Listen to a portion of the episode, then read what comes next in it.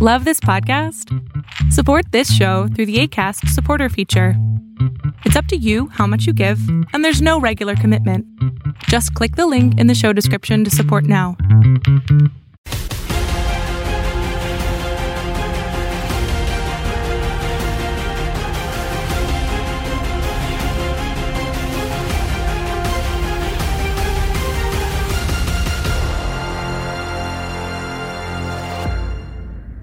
What is up, everyone? Welcome in. It is another edition of Inside Boxing Live. Dan Canobbio, I am your host, coming to you from an undisclosed location. Once again, I am not in my apartment in New York City, totally not there, but ready to bring you a huge edition of the show this week because we have a big fight coming up. Chocolatito, Roman Gonzalez, Juan Francisco Estrada, the rematch, eight years in the making, three belts are on the line. The Ring Magazine, of course, on the line as well. Huge matchup. Joining us on the show to break it all down, a man that will be there in attendance calling the fight for Matchroom, Chris Algieri, uh, one of the best broadcasters today, a former champion at 140 pounds. We'll break down that fight extensively, uh, as well as David, Benavidez, who's in action over on uh, Showtime. If you're watching uh, this show over on Pluto TV on the boxing channel, channel 728, thank you very much. You can catch it every single Thursday, and it has a ton of re airs as well as the Fubo Sports Network. So we're streaming. You can get this show on many different streaming accounts. You can also listen to it uh, on podcast, uh, Apple Podcasts, Spotify. Also, watch it on our YouTube page, CompuBox TV. So there's many ways to get Inside Boxing Live into your life. In addition to Roman Gonzalez and David Benavidez, there's also a rematch. Cecilia Braekhus and Jessica McCaskill, women's boxing in the forefront. International Women's Month, International Women's Day. I just got back from Flint, Michigan. I was hosting the Claressa Shields, uh, Mary F. Care pay per view. That was a blast. Uh, thank you to everyone who bought the pay per view. Thank you to everyone who sent me messages, very nice messages uh, about uh, hosting uh, that pay per view. It was awesome. Women's boxing is starting to get the push uh, that it deserves. In addition to Roman Gonzalez, Francisco Estrada, Juan Francisco Estrada, David Benavidez is in action this weekend. David Benavidez, you know, is going to be looking to make a statement this weekend. He lost his belt the last time we saw him on the scales. It is the second time he lost his WBC belt. Not only that, he's in the Canelo Alvarez sweepstakes. And and Benavidez is saying all the right things. He may not actually be able to execute what he's saying, but he's saying all the right things. He's saying, I want to come out and make in a spectacular fashion and knock out Ronald Ellis. He says that I, I want to earn my shot with Canelo not sit back and wait. I want to earn it. He's calling out Jermall Charlo. He's calling out some uh, Caleb Plant. He's calling out some of the other guys at 168 and 160, the bigger names. He's not going to sit back and wait for Canelo to choose him. He's going to go out there and make it a point where Canelo has no choice but to fight him. That's what I like about David Benavidez. In addition to that, the guy is just one of the most gifted offensive fighters in boxing today. He ranks number one at 168 pounds and punches thrown per round at 69. A guy that size throwing 70 punches around is terrifying. He also leads 168 pounds in power punches landed per round with 17. On top of it, he has the, the highest jabs per round at seven. So the guy literally, all facets of the game, David Benavidez is there, including plus minus. He ranks third in all of boxing with a plus 15 plus minus hit and don't get hit. One small criticism for David Benavidez is he's turned into a little bit of a headhunter. The CompuBox average for a percentage of punches thrown to the body is 29%. He's down there at, at 20%. We've seen this in some of his fights recently. He tries to go for that spectacular knockout. He feels like there's a lot of pressure to get those spectacular knockouts. So he goes a little bit, he starts headhunting. Want to see him go to the body a little bit more against Ronald Ellis. But I think David Benavidez wants to prove a point. He wants to get back into that Canelo sweepstakes. I'm looking for him to make a huge statement on Saturday night versus Ronald Ellis. All right. Uh, we got to get to Chris Algieri. We're going to break down the Roman Gonzalez versus Juan Francisco Estrada. Here it is.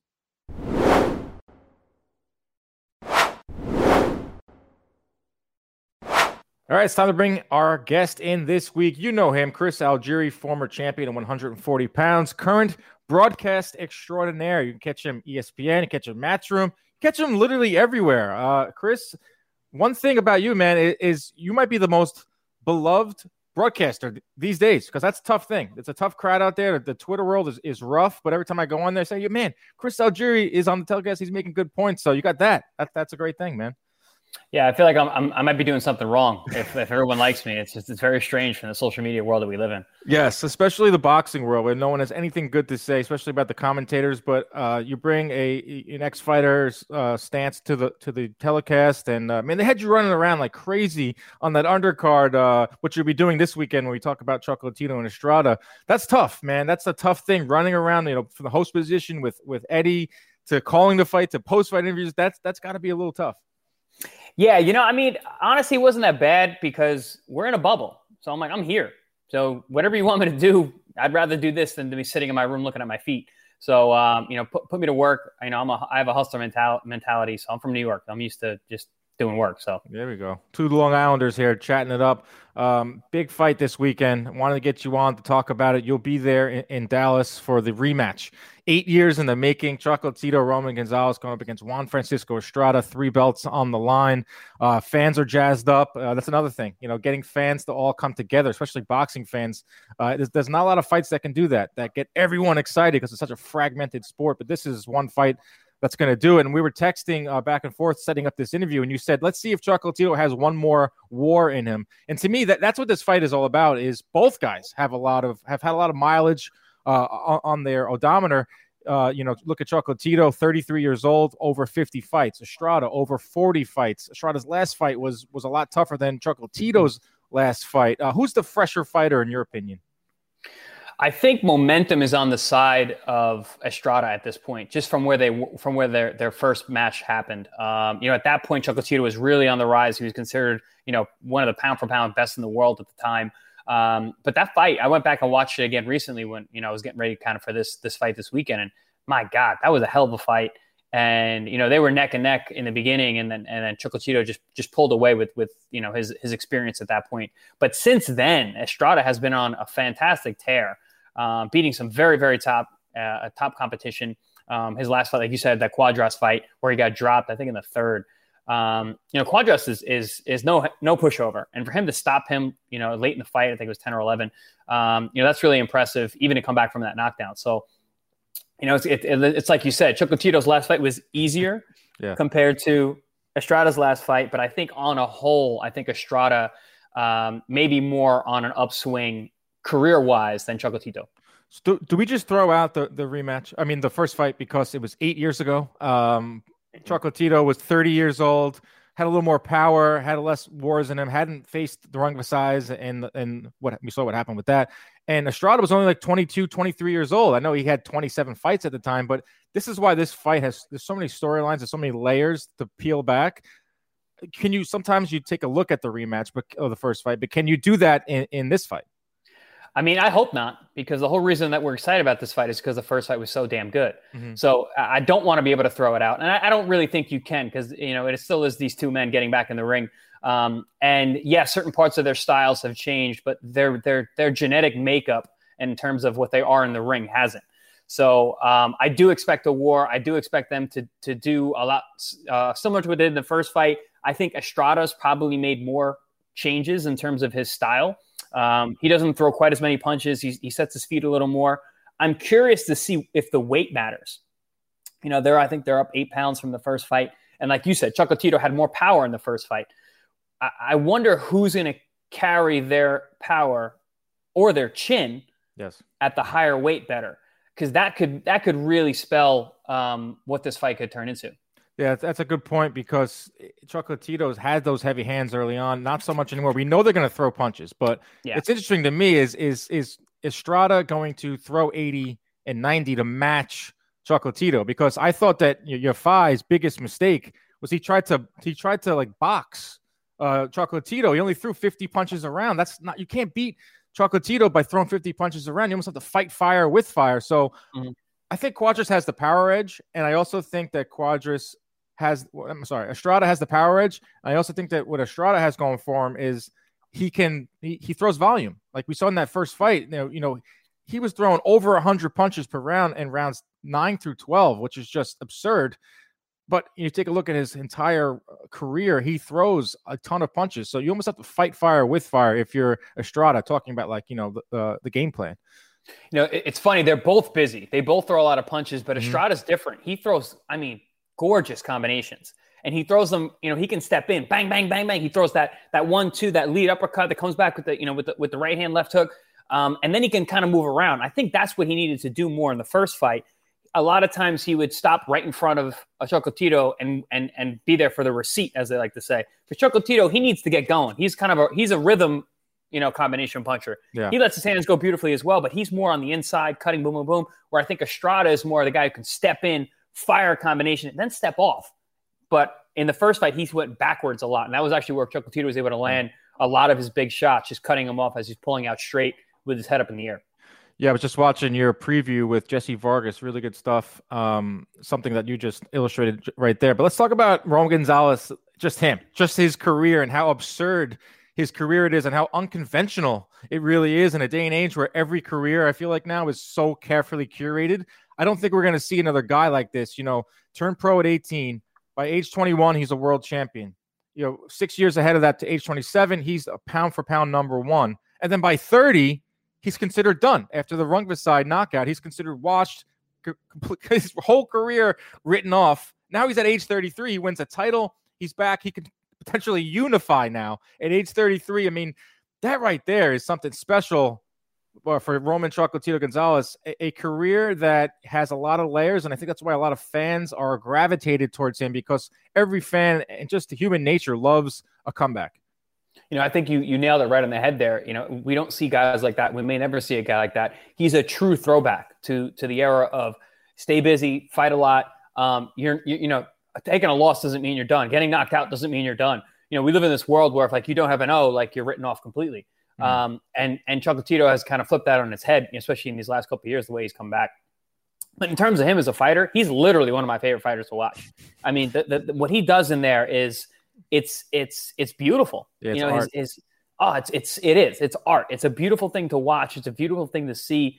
You know, um, I've used this term before for other fighters. It's like a symphony of violence. And this guy is like he's just he's so on point and so on rhythm and so on cue and his his little defensive maneuvers on the inside are are, are a thing that that every young fighter should study. Going back to, to just where he is today you know he's fought four times since that Rungvisai loss where he was knocked out cold. And you know I, will say right now I thought he was finished too. He just didn't look like yeah, he had it anymore. His fit his body language was just not there even entering the ring. But he's had four fights since Rungvisai he had two tune-ups. He had the Yafai fight and he had the the last fight with Israel um, Israel Gonzalez. But you take a look at the numbers, he's still the same fighter. That's what's incredible. Like take a look at Pacquiao, who's maybe someone you can kind of compare in terms of uh, you know their careers arcs and all the fights and, and the wars that they've been in. Pacquiao doesn't throw 80 punches around anymore. Pacquiao throws 50 punches around because Pacquiao knows he's economical. He knows when to get in and get out. The fact that Chocolatito is back at age 33 and still throwing close, he's number one he throws the most punches per round of any fighter, close to 90 punches around. So that just shows me this guy's a freak. Oh, absolutely. And I think the, the, the Pacquiao um, comparison is a good one. Um, also, I, th- I think with Pacquiao, he can't throw the combination punches anymore because of the weight classes that he's in. That's true. You know, he's gone up so much. Um, you, you, you can't throw that many punches at welterweight or, or, you know, he's fought as high as junior middle. Guys can, guys can crack there. You know, mm-hmm. it, it's not like the lower weights where these guys, they're all, they're all busy. Um, and Chocolatito could can punch. He wasn't a Pacquiao type puncher. Um, but but yeah, no, I, it, it's pretty amazing to see someone be that busy at this age or this what is considered an advanced age because of his weight class um, at 33. But um, yeah, no, he he he is absolutely a, a, freak of nature. You know, I think his entire career, whether you're looking at how young he was when he won his titles, how young he was when he was considered pound for pound, or how old he is, you know, yeah. looking at, you know, this this this resurgence. Are you edging anyone here? I know a lot of fans are are want Chocolatito. They ha- hold such a special place in their hearts because of everything we just talked about for the past uh, few minutes. But you know, this is a true 50-50 fight. This is what gets fans excited. This is what boxing is all about. And I've seen going on Twitter, and I see people making a case for Chocolatito. But I feel like a lot of fans and media are kind of sleeping on Estrada. A little fresher, probably a, a little more power. Uh, Gonzalez, you know, we've seen him hit the deck and, and very poorly, but uh, you know, Estrada is is a guy that we kind of have to uh, keep an eye on. In this uh, fight. Yeah, yeah. Uh, I mean, I'm I'm one of those nostalgic fans that, like I said, I, does he have one more, you know, one more big fight? Does he have one more big war in him? I I, I want Chocolatito to win. I'm like I said, I'm a huge fan. I love watching him work. Um, but I, I do lean towards Estrada in this fight. I think that you know their their career arc since the since the first fight is is is very different.